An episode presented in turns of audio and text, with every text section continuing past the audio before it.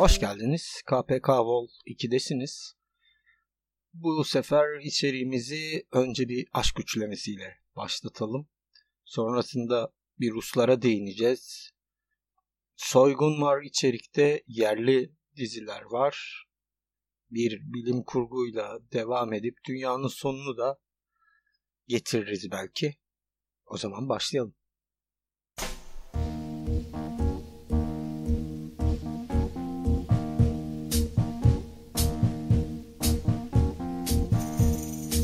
Marvin Gaye'in I Heard It Through the Grapevine ile bir ilk filmi anarak başlayalım.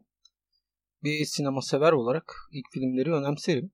Yönetmenleri ilk filmlerinde tanımanın, e, iyilerse keşfetmenin hazzı başkadır çünkü. Küçük ölçekli, iddiasız bir aşk filmi Just One More Kiss'i de o gözle izledim.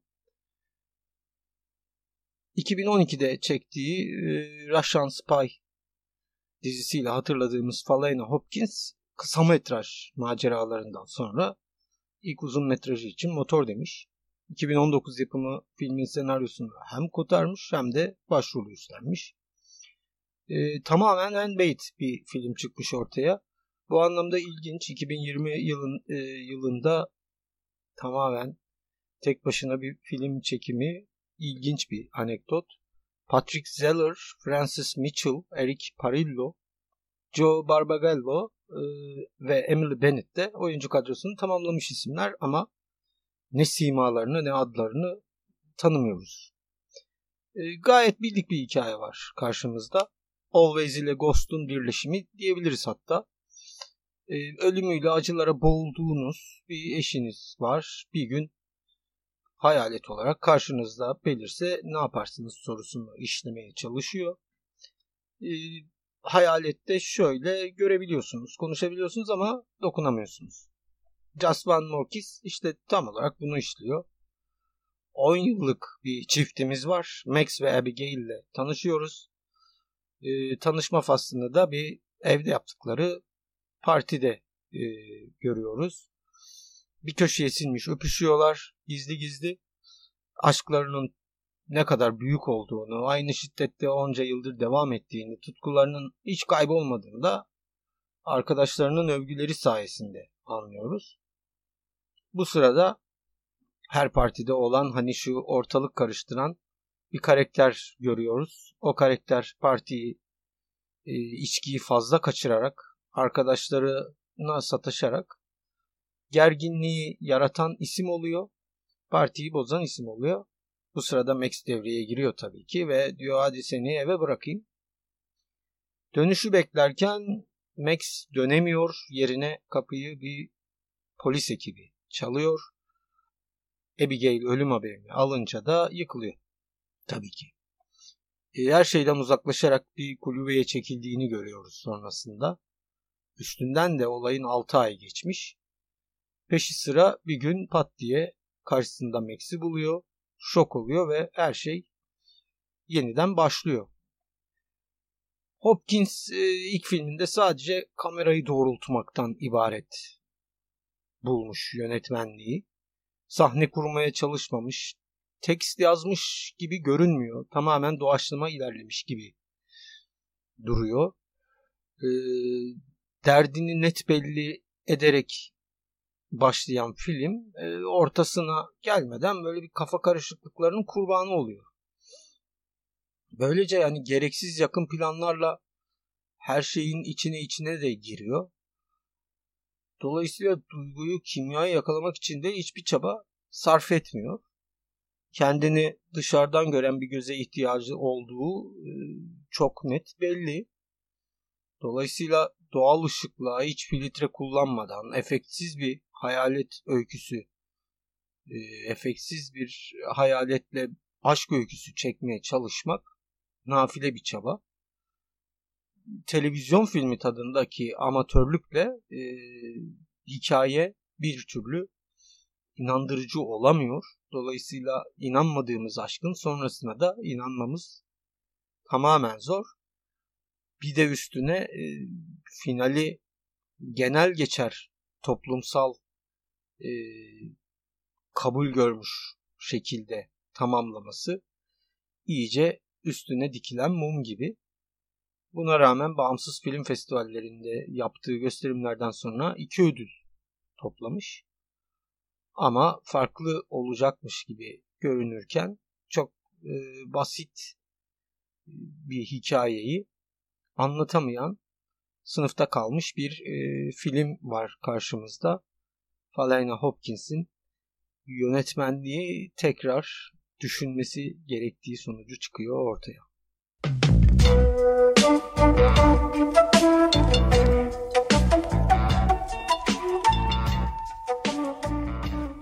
Erkut Taçkın imzalı Sevmek İstiyorum'la e, aşktan devam ediyoruz. Aşkla devam ediyoruz. Netflix Türkiye'nin son yerli projesi daha e, yapım aşamasında ilgi kaynağı olmuştu. Çekim aşamalarında ve fragman paylaşıldığında bir cinsel içerik barındırdığı tartışmaları, sevişme sahneleri falan derken böyle bir e, olay yaratmıştı kendi çapında. Hali hazırda bir de böyle Netflix üzerine dönen bu saçma ötesi LGBTİ bayrakları olduğu yargısı var ya hani o yargıdan da böyle bir nasiplenmişlerdi. Dizi yayınlandı üzerinden de geçti ama o tartışmalar hala devam ediyor. E, açık sahneler bulunduğu, dizinin tekrar kurgulanarak kesintiye uğradığına inananlar bile var gördüğüm kadarıyla. Ama biz bu girdaptan çıkalım, diziye odaklanalım. Netflix Türkiye'nin Hakan Muhafız, Satiye ve e, Rise of Empires Ottoman'dan sonra dördüncü yerli yapımı Aşk 101. Aslında ülkenin nicedir unuttuğu gençlik dizisi. Hani bizde çok iyi örnekler yok bu konuda. Bu kadar e, nüfus, genç nüfus bizde bu kadar çokken gençlik dizisinin televizyonlarda olmaması da çok tuhaf. Hep de bana tuhaf gelmiştir. Bu anlamda Netflix içeriğindeki e, üyelere çok da uygun bir dizi. Dolayısıyla bu bakımlardan yani çok doğru bir proje. Ay yapımın üstlendiği dizinin senaristi ufak tefek cinayetler, kiralık aşk ve bir kadın bir erkek ile biliniyormuş. Ben bilmiyorum ama Meriç Acemi. Yönetmen koltuğunda ise yine bu tür dizilerin yönetmeni olarak bilinen Ahmet Katıksız ve Deniz Yorulmazer oturuyor. Mert Yazıcıoğlu, Alina Boz, Kubilay Aka, İpek Filiz Yazıcı ve Selahattin Paşalı'dan oluşan bir ana beşlimiz var. Onlara da Pınar Deniz, Kaan Urgancıoğlu ve Müfit Kayacan eşlik ediyor. Hikaye 1998 yılında geçiyor. Okulda yapmadık haylazlık bırakmayan, olay üstüne olay yaratan, dolayısıyla artık herkesi kendinden bezdirmiş bir dört öğrenci var. O dört öğrenci hep birlikte disipline kaldıklarında onları okuldan atmak isteyen müdür Nezret bu emeline ulaşamıyor. Çünkü Burcu öğretmen aksi oy vermiş. Oy birliği gerektiği için tek onları koruyan Burcu öğretmen olmuş. Dolayısıyla tehlikenin devam ettiğini gören öğrenci grubu Burcu öğretmenin tayin haberinin gelmesiyle bir sonraki olayda artık okuldan atılacaklarını anlıyor ve kolları sıvıyorlar. Son kale yakında düşecek malumunuz. Bunu engellemek için de yanlarına bir beşinci arkadaşı ekleyip tek yolun e, Burcu öğretmeni aşık etmek olduğuna karar veriyorlar. Bunun için ideal aday da okula yeni gelen basketbol koçu Kemal. Dolayısıyla 8 bölümlük maceramız böyle başlıyor. E, yerli dizi söz konusu olduğunda dünyanın çok çok gerisindeyiz. TV kanalları e, uzun ve sündürülmüş soap opera ritminde ilerleyen kökle bas müziği, ağır çekimle dakikalar aksın, bizi kurtarsın mantığıyla aslında izleyicinin aklına eziyet eden, aklıyla dalga geçen diziler var televizyonda sürekli. O girdaptan e, kurtulamayan sektör iş Netflix'e geldiğinde de o alışkanlıklarından pek kurtulamıyor ne yazık ki. Hakan Muhafız örneğin sadece hıza önem vermiş. Mekan ve atmosferi hiçe sayan bir yapaylık içeriyordu. İstanbul'da geçiyor gibi görünüyor ama e, İstanbul ortada yoktu. Atiye ise kantarın topuzunu fazla kaçırıyordu. Bazı yerlerde çok fazla makyaj yapıyordu. Bazı sahnelerde çok uçuyordu. Doğallığı kaybediyordu. Her şeyi bu kadar boca ettiğimizde oluşan yapaylıkta dizinin e, kötü an, noktalarından biriydi. Bu anlamda Aşk 101 bu tuzaklara diyelim bu tuzaklara düşmemiş. Gayet makul ilerlemeyi tasarlamış. Dört başı mamur bir senaryosu var. Kendi mantığı içinde tabii. Bölümlere bölmüş bunu. Uygulamış. Karakterlerine zaman ayırmış. Derinleştirmiş. Rollerini net oturtmuş ve diyalogları da önemsemiş. Böylece e, çok orijinal bir konusu olmasa da vasatı aşabilmiş. Müzik seçimlerinin de çok iyi olmasıyla o tamamlayıcı unsurla işi kotarmış. Ee, en büyük eksisi ise hani 90'larda geçme ısrarı. Bu hikayenin e, yıla bir ihtiyacı var mıydı? E, yok belli ki. Yılı hiç belirtmese pek bir şey kaybetmezmiş. Öyle görünüyor. Yani zaten e, görüldüğü üzere 90'larda geçmesinin bir artısı da yok. Sadece e, lafta kalmış. Netflix içeriğini düşünürsek bundan daha kötü yabancı diziler izledik. Ben bir çırpıda sayarım. Maraton şeklinde peş peşe izlenerek e, bitirmeye bu anlamda çok müsait bir dizi. E, bence şimdilik Netflix yerlilerinin en iyisi. E, yapay ya da yapmacık bir durum yok. Oyunculuklar gayet tatmin edici. Genel kimyası da çok uyumlu. Konu ilginizi çekmezse hiç bulaşmayın ama e, eğlencelik bir gençlik dizisi arıyorsanız beğenirsiniz. Karakterlerin e, bazılarını da seversiniz. Müzik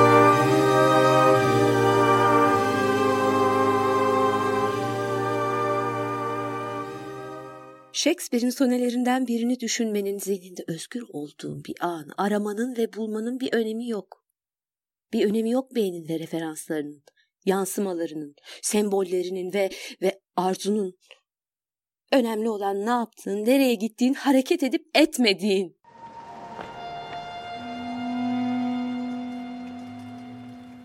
Bu kez e, aşk kitabın isminde ve o kadar toz pembe pozitiflikte değil. Ariana Harwitz'in romanı Geber Aşkım adıyla dikkat çekenlerden. E, bu çekimin karşılığında fazlasıyla verenlerden. 1977 Buenos Aires doğumlu Ariana Harwitz e, aile ve evlilik gibi toplumca dokunulmaz olarak kabul edilen konulara sıra dışı yaklaşımıyla dikkat çekmiş bir isim. Uygar hayatın içindeki şiddeti, e, uysal insanın içindeki yabani arzuları tezatları işlemesiyle çağdaş Arjantin edebiyatının önemli kalemlerinden biri olarak kabul ediliyor. 2012'de ilk romanı e, Matate Amor'u yayınlamış. 6 yıl içerisinde yükselerek bize kadar gelen bir hikaye. La Nation tarafından yılın en iyi romanı olarak seçilmiş. Bu İngilizce çevrilmesini sağlamış uyandırdığı yankıyla 2018'de Man Brooker ödülüne aday gösterilince o uluslararası ün de gelmiş. Dolayısıyla bizde de e, yayın programına alınmış bu sürecin sonu muhtemelen. E, Clarice Lispector ve Sylvia Plath'ın edebi izlerini takip ettiği vurgusu çok yapılıyor. E, okurun dikkatini çeken diğer noktada o. Dilimize de Seda Ersavcı çevirisiyle kazandırıldı. Ee, Çınar yayınlarından 2019 Eylül'ünde çıktı ve e, raflarda yerini aldı. Kısa sürede ilgi gördü.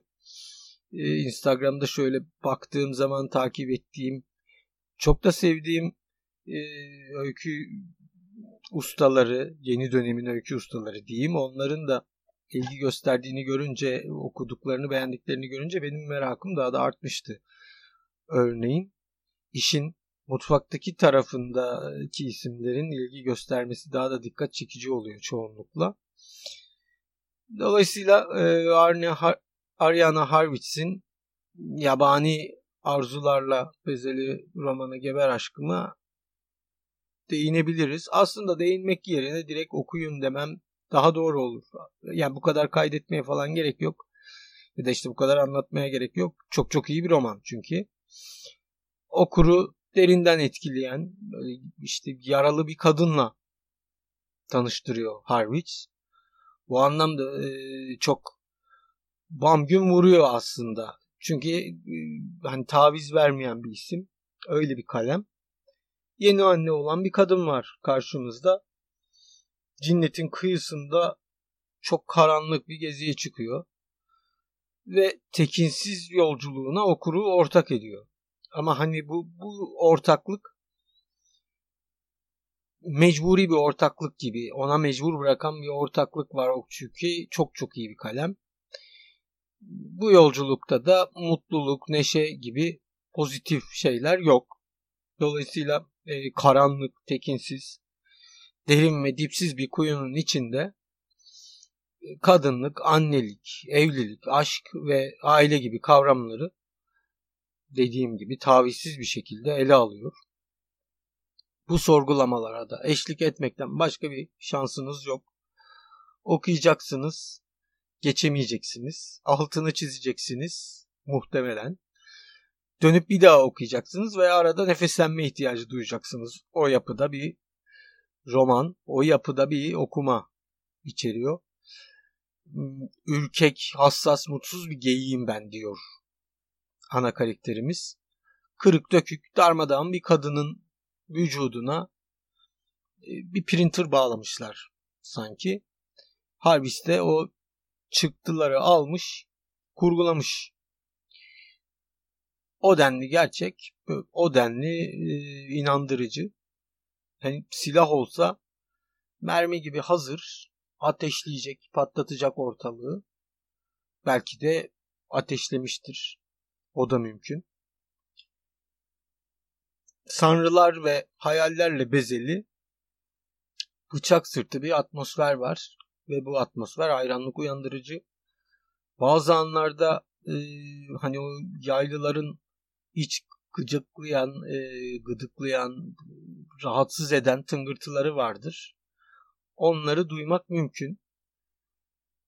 Tezatlardaki detayları ustalıkla yakalayan, bunları da derinlemesine işleyen yazarın hayranlık uyandıran, yer yer şiirsele de kayan üslupla yazdığı bir yaralanma romanı.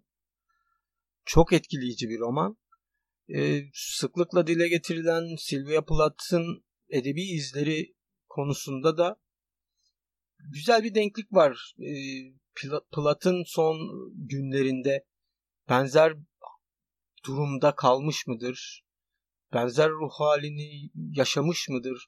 Sorusu üzerinden okumak da e, mümkün. Ben biraz o gözle okuduğumda da e, Platt hakikaten oralara yaklaşmıştır. Geber aşkım mümkün. E, Platt'ın dünyası açısından da mümkün. Dolayısıyla e, son zamanlarda okuduğum en iyi romanlardan biri ve e, buskalamayın derim. Mutlaka e, bir göz atın.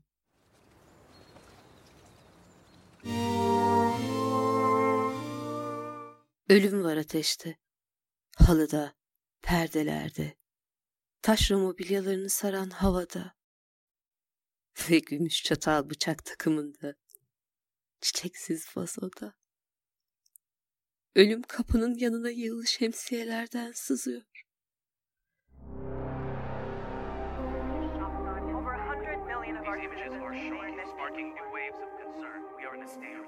Mike Shinoda'nın Fine'ıyla ne yapıyor bu Ruslar demeye başlayabiliriz.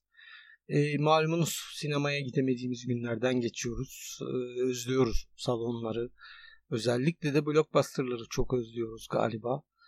Evde aynı tadı vermediği için o salonu inleten sesler, kazalar, yangınlar, havada uçuşan mermiler, büyük su, ıı, göller, fırtınalar derken o büyük gişe filmlerinden uzaktayız. Ve bu ihtiyacı gidermek için film arayanlar şu sıralar kendini iki filmde buluyor. İkisinin de Rus yapımı olması tesadüf mü diye düşünmemek elde değil. Şaşırtıcı şekilde çünkü e, büyük prodüksiyonlar ve her yönden Amerikan blockbuster havası taşıyorlar. Aynı ay içinde ortamlara hem avantpostun hem Gero'nun düşmesi ilgiyi arttırarak şöyle gözleri bir Rus sinemasına çeviriyor. E, bilim kurgu ile aksiyonu harmanlayan Avantpost e, ya da bilinen diğer adıyla The Blackout bazı yerlerde de The Outpost olarak geçiyor. Tam da zamanında gelmiş bir kıyamet filmi. Fragmanı ve konusuna göz gezdirince ilgi çekiyor. Ve e, buna bakan hemen kendini filmde buluyor. Bu film de öyle aslında. Bu anlamda çok örtüşüyorlar. Konu falan çok önemli değil. Basalım gaza hızla aksın zaman düşüncesini e, ön plana almış bir film. E, dünyaya değinirsek 12 yıla 38 senaryo sığdırmış. Ülkesinin en üretken isimlerinden fabrika gibi üreten İlya Kulikov senaryoyu kotarmış. Egor Baranov'la Natalia Henker da yönetmen koltuğunu paylaşan isimler olmuşlar. Yönetmenliği 2012 yılında e, iki komedi filmiyle adım atan Baranov, 2014'ü Türk Kırması film Sarançay'la geçirmiş ve ödülle taşlanıp e, ivmeyi kazandıktan sonra neredeyse durmamış. 2015'i bir dizi ve bir filmle tamamladıktan hemen sonra 3 e, film ve bir dizilik Gogol serisiyle kendi zirvesinde görmüş. 2018'de 5 film sığdırmasını hani e, rakamla ve okunduğum şekilde 5 film sığdırmasının başka açıklaması olabilir mi? Hani, hani hakikaten çok ilginç. Dile kolay 5 film. Avantpost'un künyesinin de e, onun adını görmek de bu yüzden hiç sürpriz değil. Buna rağmen hani koltukta yalnız olmamasının sebebi ise Rusların işi garantiye almak için Amerikan pazarında e, işi sıkı tutması. Hemlock Grove'la tanıdığımız Natalia Hanker İngilizce versiyonu kotarmış. Muhtemelen e, diyaloglara, e, müziğe falan odaklanmıştır. İşin teknik kısmını Amerikan izleyicisinin izleme alışkanlıklarına göre düzenlemiştir filmi. İngilizce dublajın e, çok iyi olmasına e, dikkat edilmek üzere yönetmen olarak geçiyordur ismi. Oyuncu kadrosunda da Alexey Chedov, e, Piotr Fyodorov, Svetlana Ivanova, Lukerya Ilyashenko ve Ksenia Kutepova gibi yani bırakın ismini simasını tanımayı telaffuzunda bile zorlandığımız oyuncular yer alıyor. E, dünyanın sonu gelmek üzere. E, insanlığın son çabaları durumu belli edecek. E, öyle bir durum var. O filmlerden bir tanesi Avantpost. Konuya, mantığa böyle pek ihtiyaç duymamış. Çok kafada yormamış. Zaten görüldüğü kadarıyla da bir ihtiyaç söz konusu değil bir başlangıç noktası yaratmak önemli olan o başlangıç noktasında bir şekilde yaratmışlar. Çok kafa patlatmamışlar. Uzaylılar dünyayı e, gelmek üzere. Tabi hoşbeş için gelmiyorlar. istila edecekler ve insanlığı yok edecekler. Bunu anlıyoruz. Bu sırada da filmi diğerlerinden ayıran biraz üzerine düşünülmüş tek noktaya e, geliyoruz. Uzaylı ile bir insan arasında konuşma var. O konuşmada e, üzerine iyi düşünülmüş, iyi yazılmış, iyi oynanmış e, sahne. Yaratıcının kim olduğu üzerine başlıyor ve sonrasında uzaylı bize e, gerçeği söylüyor güya. Bizim diyor bir şey yapmamıza gerek yok. Zaten siz e, birbirinizi yok etme konusunda bizden daha iyisiniz. İnsan zaten bir yok etme ustası. Birbirinizi kırıyorsunuz e, diyor. E film de öyle zaten. İnsan insanı kırıyor. Çatışmalar, mermiler, bombalar falan derken havada uçuşan e, şiddet sağ olsun yaratılan kaos ile derken e, film akıyor gidiyor. kalabalık figürasyonla, tepeden çekimlerle kaos ortamını çok iyi yaratıp atmosferi de iyi kurmuş film. Tempoyu da koruyor. Sonuca gidiyor mu? Gidiyor. İyi vakit geçirtiyor mu? Evet. Akılda kalır mı? Hayır. Ee, peki önemli mi? Hayır. Ee, uzun süresine rağmen, görece uzun süresine rağmen iyi vakit geçirten o blockbusterları özleyenleri tatmin edecek bir film. Tabi çok büyük beklentilerle e, girmeyin. Müzikler, e, bombalamalar, e, mermiler falan derken bir nebze rahatlarsınız büyük ihtimalle.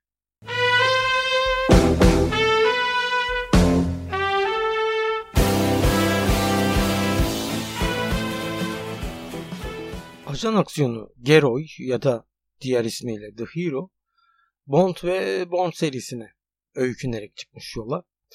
Örgüt içinde örgüt konusunu işlerken ve çetrefilli ve sürprizli bir senaryo yaratmak istemişler. Ama bu formül sadece içinde orijinal bir şey olduğunda işleyebilecek bir formül. Her şey bu denli klişe olduğunda sadece teoride kalıyor. Ee, neredeyse her senaryosu ödüllü filme dönüşen Nikolay Kulikov tek başına olunca e, işini fazla hafife almış galiba. Ya Ostayus ve Domovo ile tanınan e, Karen Oganesyan da nedendir bilinmez çok formsuz. E, Svetlana Kotchekonkova, Alexander Petrov ve Vladimir Boşkov'dan oluşan üçlü de durumdan nasibini almış. E, blockbuster formülünü işleterek görselliği, tempoyu, müzikleri e, önemseyen, buna ağırlık veren filmin geri kalan her şeyi unuttuğunu görüyoruz. Yıl olmuş 2020. Aksiyon sahnelerinde bir slow motion bereketi var maşallah. Zaten ortada bildiğimiz konu olunca bize filmi izlememizi sağlayan tek şey geri kalanlar. Üstüne eğildikleri şeyler.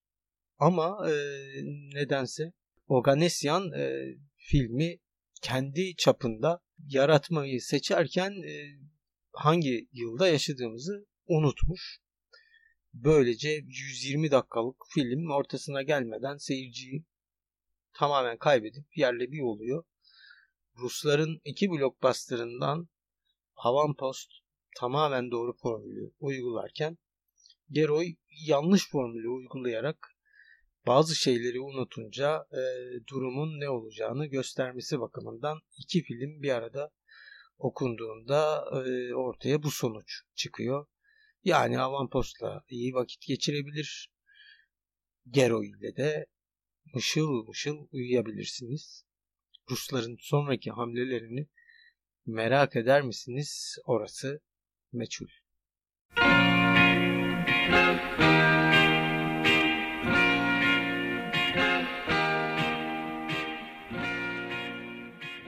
Allah'lasın Ferus galerisiyle bir grafik roman uyarlaması The Last Days of American Crime'ı irdeleyebiliriz. E, sonda söyleyeceğimi başta söyleyeyim ilişmeyin derim. Karşımızda tas tamam bir Netflix faciası var. Ama, e, ama hani öte yandan nasıl kötü film yapılır dersi olarak da izlenebilir. E, dile kolay iki buçuk saatlik bir film çekeceksiniz. E, patlamalar, soygunlar e, ve aksiyonla dolduracaksınız ama ortaya ağır ve temposuz bir sürüngen çıkacak. 5 Haziran'da Netflix'te yerini alan film e, Rick Remender'in yazıp Greg Tocini'nin çizdiği aynı adlı grafik roman serisinden uyarlanmış. Senaryoyu Karl Gajduzek kotarmış. Trespass'la kötü bir iş çıkardıktan sonra tek sezonda kalan Amerikan bayrakları Last Resort dizisiyle vasatlığını sürdürmüştü Gash, e, Gatjuzek. Oblivion'la e, şeytanın bacağını kırmışsa da The November Man ve Blood Brother'la yeniden düşüşe geçmişti. iyice dibe çakılmak için de bu uyarlamayı beklemiş.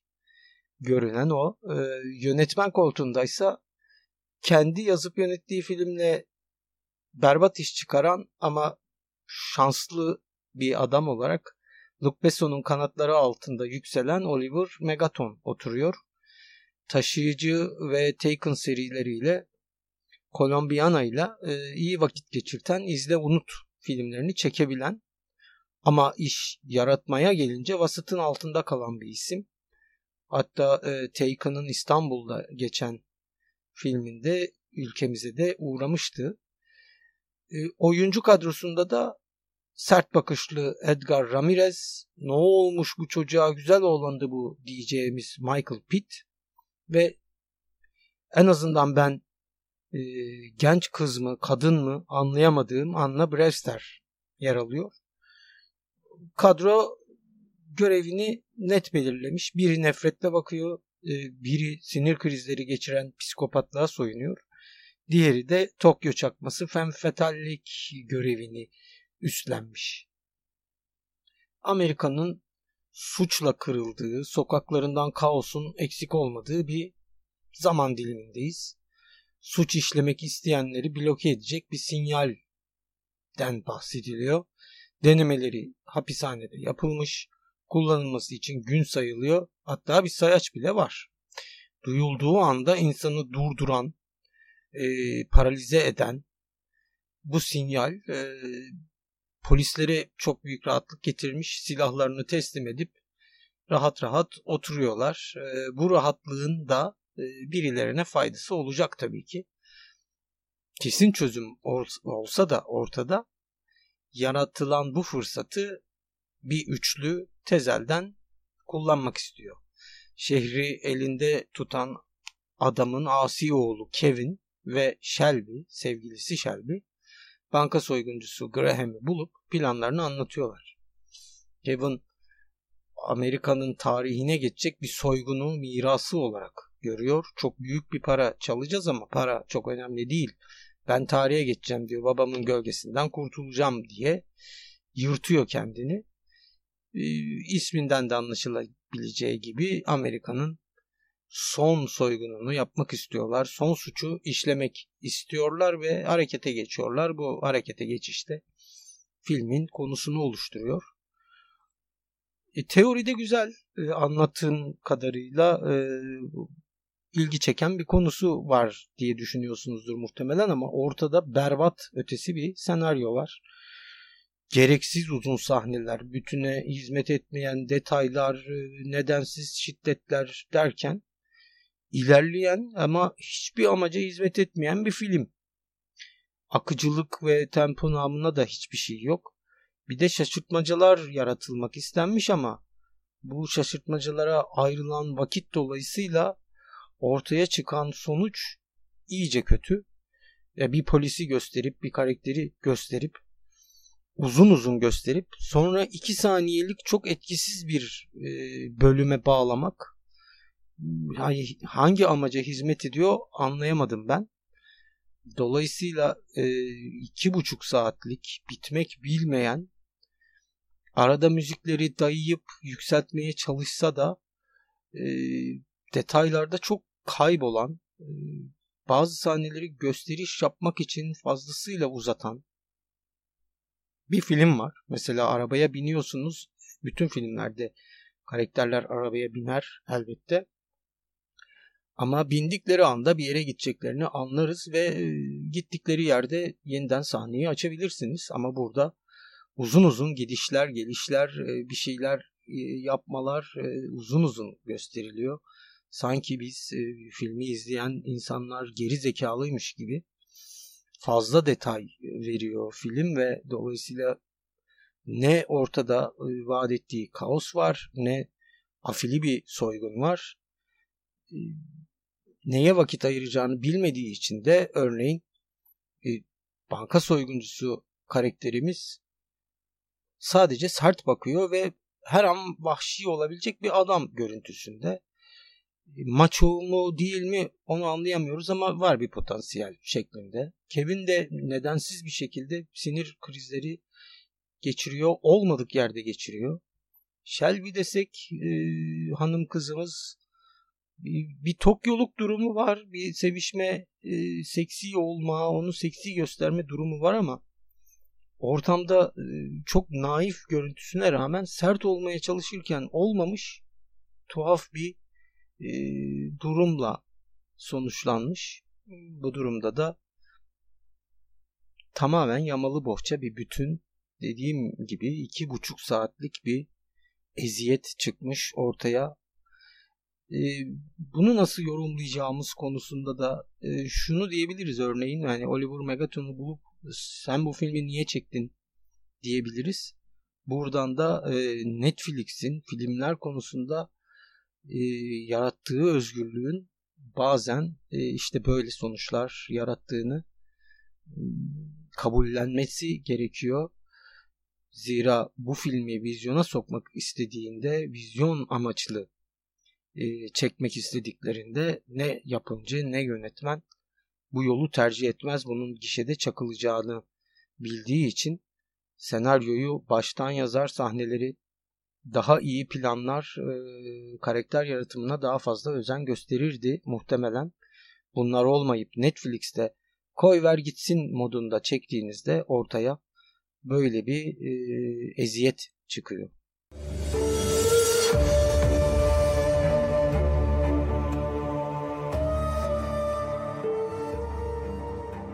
E, Mercan Dede imzalı jenerik müziği ile yerli polisi üzerine konuşabiliriz bize çok yabancı görünen, e, girişildiğinde e, elde patlayan bir tür. Deneye deneye öğreneceğimizi de her örnekte gösteren bir tür. Şahsiyet, masum ve e, bozkırın ardından elimizdeki son örnek Blue TV ve e, FX ortaklığının sonucu olarak karşımıza çıktı. Her hafta bir bölüm şeklinde ilerleyip finale erdi. Ödülleriyle e, dikkat çeken kısa filmci Emre Kayış'ın yaratıcısı olduğu dizinin yönetmen koltuğunda 3 iyi filmle son 10 yılın en iyi yönetmenlerinden biri olarak gördüğümüz Emin Alper oturuyor. Dizinin teknik anlamda iyi olacağı, sinema dokusu taşıyacağının e, garantisi olarak tanıtımlarda sıkça e, vurgulanıyordu. Ayrıca dikkat çekiyordu. E, Kenan İmirzalıoğlu, Ahmet Mümtaz Taylan ve Melisa Sözen'den oluşan oyuncu kadrosu da e, bu vurguyu tamamlıyordu. Görselleriyle, e, isimlerle e, izle beni diye çağıran, özellikle dikkat çeken, çok dizi izlemeyenlerin bile merakla beklediği bir yapım olmuştu. Gelelim konuya. Bir cinayetin izinde geçmişten, köklerimizden bir konuya uzanıyor dizimiz tekke ve zaviyelerdeki anlayışa kadar ilerliyor. Ee, bu anlamda orijinal bir konusu var. Zaten e, polisiye dizilerde yapmamız gerekenlerden bir tanesi bu bence. Konu bizden olmalı. Yani başka e, şeylere yetinmek e, yerine özellikle bizden çok fazla seri katil çıkmadığı için bir seri katil polisiyesinin bir mantığı yok örneğin çok inandırıcı olamıyor. Bir dokuya, bir yere bağlayamıyorsunuz onu. Kültürümüzdeki zenginlik ise e, önemli bir kaynak. Hala çok işlenmemiş bir sürü olay var. Bu dizinin de Alef'in de gösterdiği gibi. Eğer ararsanız bulabiliyorsunuz. E, buraya kadar her şey iyi, güzel. Teoride her şey olumlu ama olay işte şimdiki zamanda geçince başlıyor öykünmeler. Sırayla gidiyor. Bir de seyircinin diziyi sevmesi için yapılan hamleler, o bildiğimiz hamleler devreye girince tamamen işler sarpa sarıyor. Ana iki karakterimiz, ana iki dedektifimiz birbirine bağlanmak istenip e, sevilen ekip olmak istenince çok uyumsuz bir ikili ortaya çıkmış. Çok dişe dokunur bir özellikleri yok. İki tane karakterin ortak kaybından bahsedilebilir ama o ortak kayıplar çok da bir e, önem taşımıyor aslında. Çünkü yeterince vurgulanmıyor. Bir an önce hızlı ilerleyelim. E, çok Amerikan vari olsun. E, standart dizi standardı yakalayalım diye düşünerek fazla hızlandırınca karakterlere çok eğilmek yerine işte arabada gidiş sahneleri, e, arada rakı içmeler, e, içki içmeler, e, kederlenmelerden oluşan bir diziye dönüşüyor doğal olarak. Şirazesi de böylece kaymış oluyor. E, bir de ilginç karakterler var kartondan. Örneğin adli tıpçımız e, otopsiyi yaptıktan sonra öyle bir konuşuyor ki tamamen kitaptan, tamamen yapay bildiğimiz e, Amerikan polisiyelerinde gördüğümüz klişe karakterlerden biri. Evet güzel cümleler söylüyor ama altı çizilen kitap cümlesi gibi tamamen yapay konuşuyor. Kartondan bir karakter. E, onun gibi pek çok karakter dolanıyor dizide. E, işlevsiz karakterler e, dolaşıyor. Ana öykünün dışında yan öyküler oluşturulmaya çalışsa da e, o da sonuçsuz kalmış.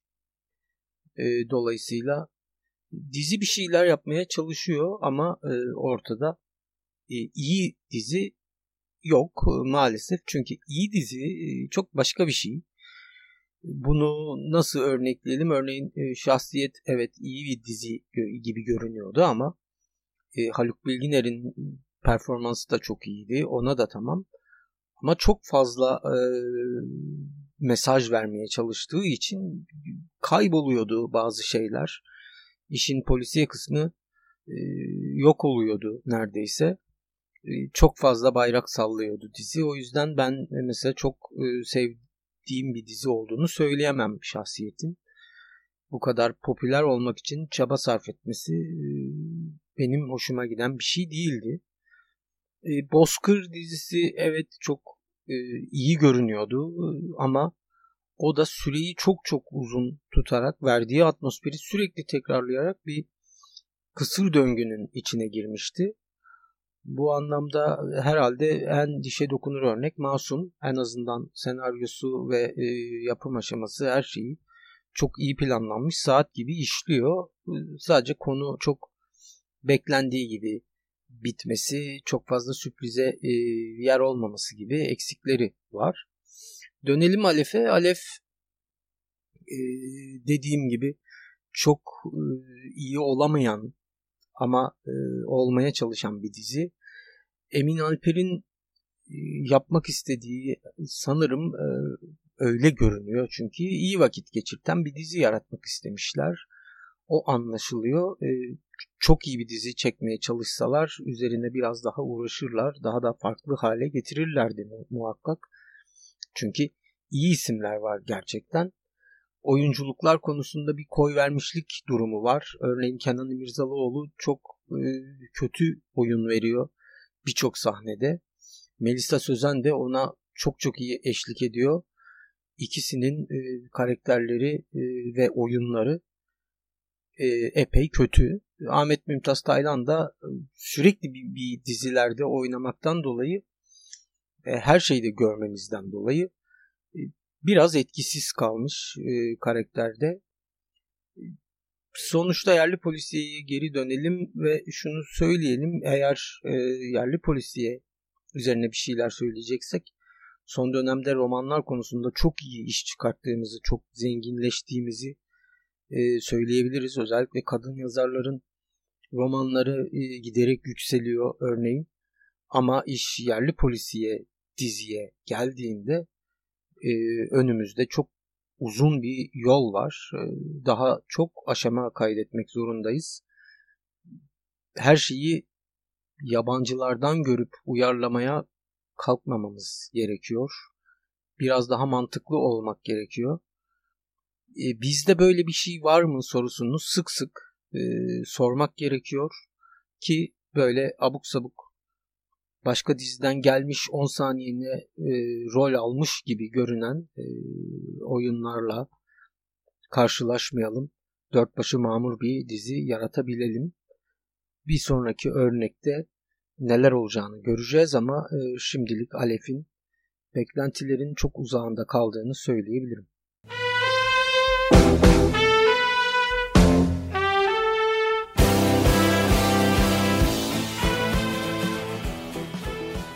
Bir sabah e, gelecek yıla dair 108 kehanetle uyansanız ne yaparsınız?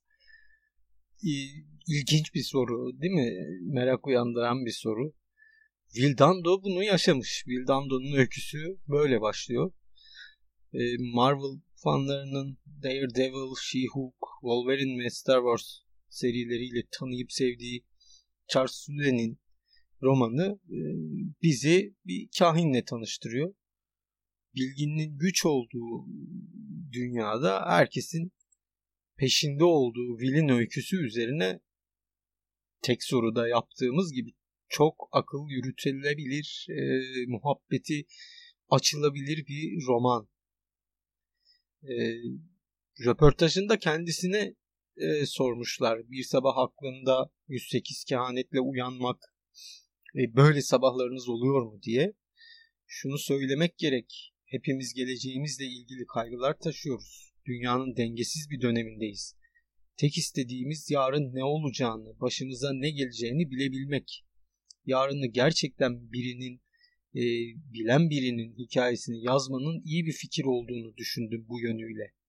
Bana gelince şu ana kadar pek bir şey görmedim rüyamda ama belki bir gün görürüm kim bilir demiş yazar. Ee, Eray Dinler ve Deniz Öcal'ın çevirisiyle Ocak 2020'de April etiketiyle raflarda yerini almıştı kehanet yılı.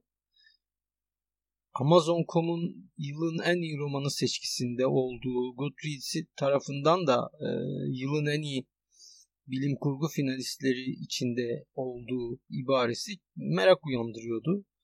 Bir de April'ın bu tür kitaplarda belli bir çıtası vardır e, okurlar bilir. Aşağı yukarı biz de ne okuyacağımızı e, biliriz. Bunun üzerine konu ilgiyi çekiyorsa e, okumayı sürdüreceğimizi biliriz. E, bu bakımdan 402 sayfalık bir kitap olması, bir roman olması biraz korkutucu görünüyordu yine de. E, bu korkutucu durumu yazar daha e, aşağı yukarı 100. sayfaya gelmeden aşmış. Okura sürekli tahminler yürüttüren ben olsaydım nasıl yazardım dedirten bir interaktiflik vermiş. E, bu sırada e, mevsimlere böl, bölmüş kitabı. Mevsimleri e, kısım olarak kullanmış. Karakterleri derinleştirmiş. Paralel bir kurguyla sıkı bir macera yaratmış. En önemlisi de e, çok satar formüllerinin olmazsa olmazı hızı hiç elden bırakmayarak sayfaları hızlıca e, çevirmemizi sağlamış. Tahminlerden daha kısa sürede bitiyor okuması. E, şaşırtmayı ve eğlendirmeyi de bir e, hiç ihmal etmiyor. E, ana karakterimizin elinde böyle e, müthiş bir güç var ve bu güçle her şeyi e, yapabilir, e, dünyayı alt üst edebilir ama e, romanın belki okura en güzel gelecek tarafı Vildando iyi tarafta kalmayı seçiyor. Zaten seçimler konusunda yazarın ne kadar iyi bir roman çıkardığını görebiliyoruz, teyit edebiliyoruz. Yani ben olsam bu roman daha fazla kaosla dünyanın sonunu getirirdi. Bambaşka bir yere giderdi. bilim kurguyla, komplo teorileriyle karman çorman bir şey yaratırdım. En sonunda da birilerine zarar verdirtirdim falan yani böyle iyice uçardım. Ama yazar kolay yolu seçmiyor. başka yönlere akıyor. Bu, bu bakımdan okurun nabzına göre şerbet vermediğini göster gösteriyor ve e, merak duygusunu hep canlı tutuyor. Sonuna kadar da e, soluk soluğa bir okuma sunuyor. Bu sefer ne yaptı? Bu sefer ne yaptı duygusuyla okudum ben. E, beklenen şeylerin dışına taşması dolayısıyla e, din adamlarını ve politikacıları da işin içine dahil ettiğinde e, sözünü hiç sakınmıyor. Özellikle din adamlarının söylemleri, Orada da yarattığı çok iyi bir karakter var. Evangelist bir rahip var. Onun söylemleri kitabın e, benim için en güzel bölümlerinden biri oldu. E, referanslar da vererek e, bu durumu derinleştirmiş yazar. E, toplumsal reaksiyonlar, histerik eylemler ve e, kaosla yükselen bir roman çıkmış ortaya. Macerayı e, gazlarken finaline de aynı hızda gidiyor. Birçok okur için çok da hızlı gidiyor düşüncesi oluşabilir ama ben gayet inandırıcı ve tatmin edici buldum. Özetle hepimiz kendi seçimlerimizin e, özetiyiz diyor e, kehanet yılı. Özellikle şu aralar e, geçtiğimiz günler dolayısıyla, tuhaf günler dolayısıyla e, kendimi kitaba veremiyorum, eskisi gibi okuyamıyorum, hızım çok düştü şikayetleri olan okurlar için çok keyifli bir e, okuma fırsatı. E, bu tür kitapları seviyorsanız, macerayı, e, hızlı bir macerayı okumak istiyorsanız, üzerine böyle o, e, fikir yürütebileceğiniz bir e, roman arıyorsanız ıskalamayın derim. E, özellikle toplu okumayı sevenler, 2-3 kişi bir arada okumayı sevenler için de biçilmiş kaftan. Çünkü e, alacağınız notlarla şurada ben böyle yapardım, burada ben böyle yapardım diye e, hoş bir akıl yürütme, beyin fırtınası yapabilirsiniz. E, bu yönüyle de romanı farklı bir yere koyup e, daha da çok e, sevebilirsiniz.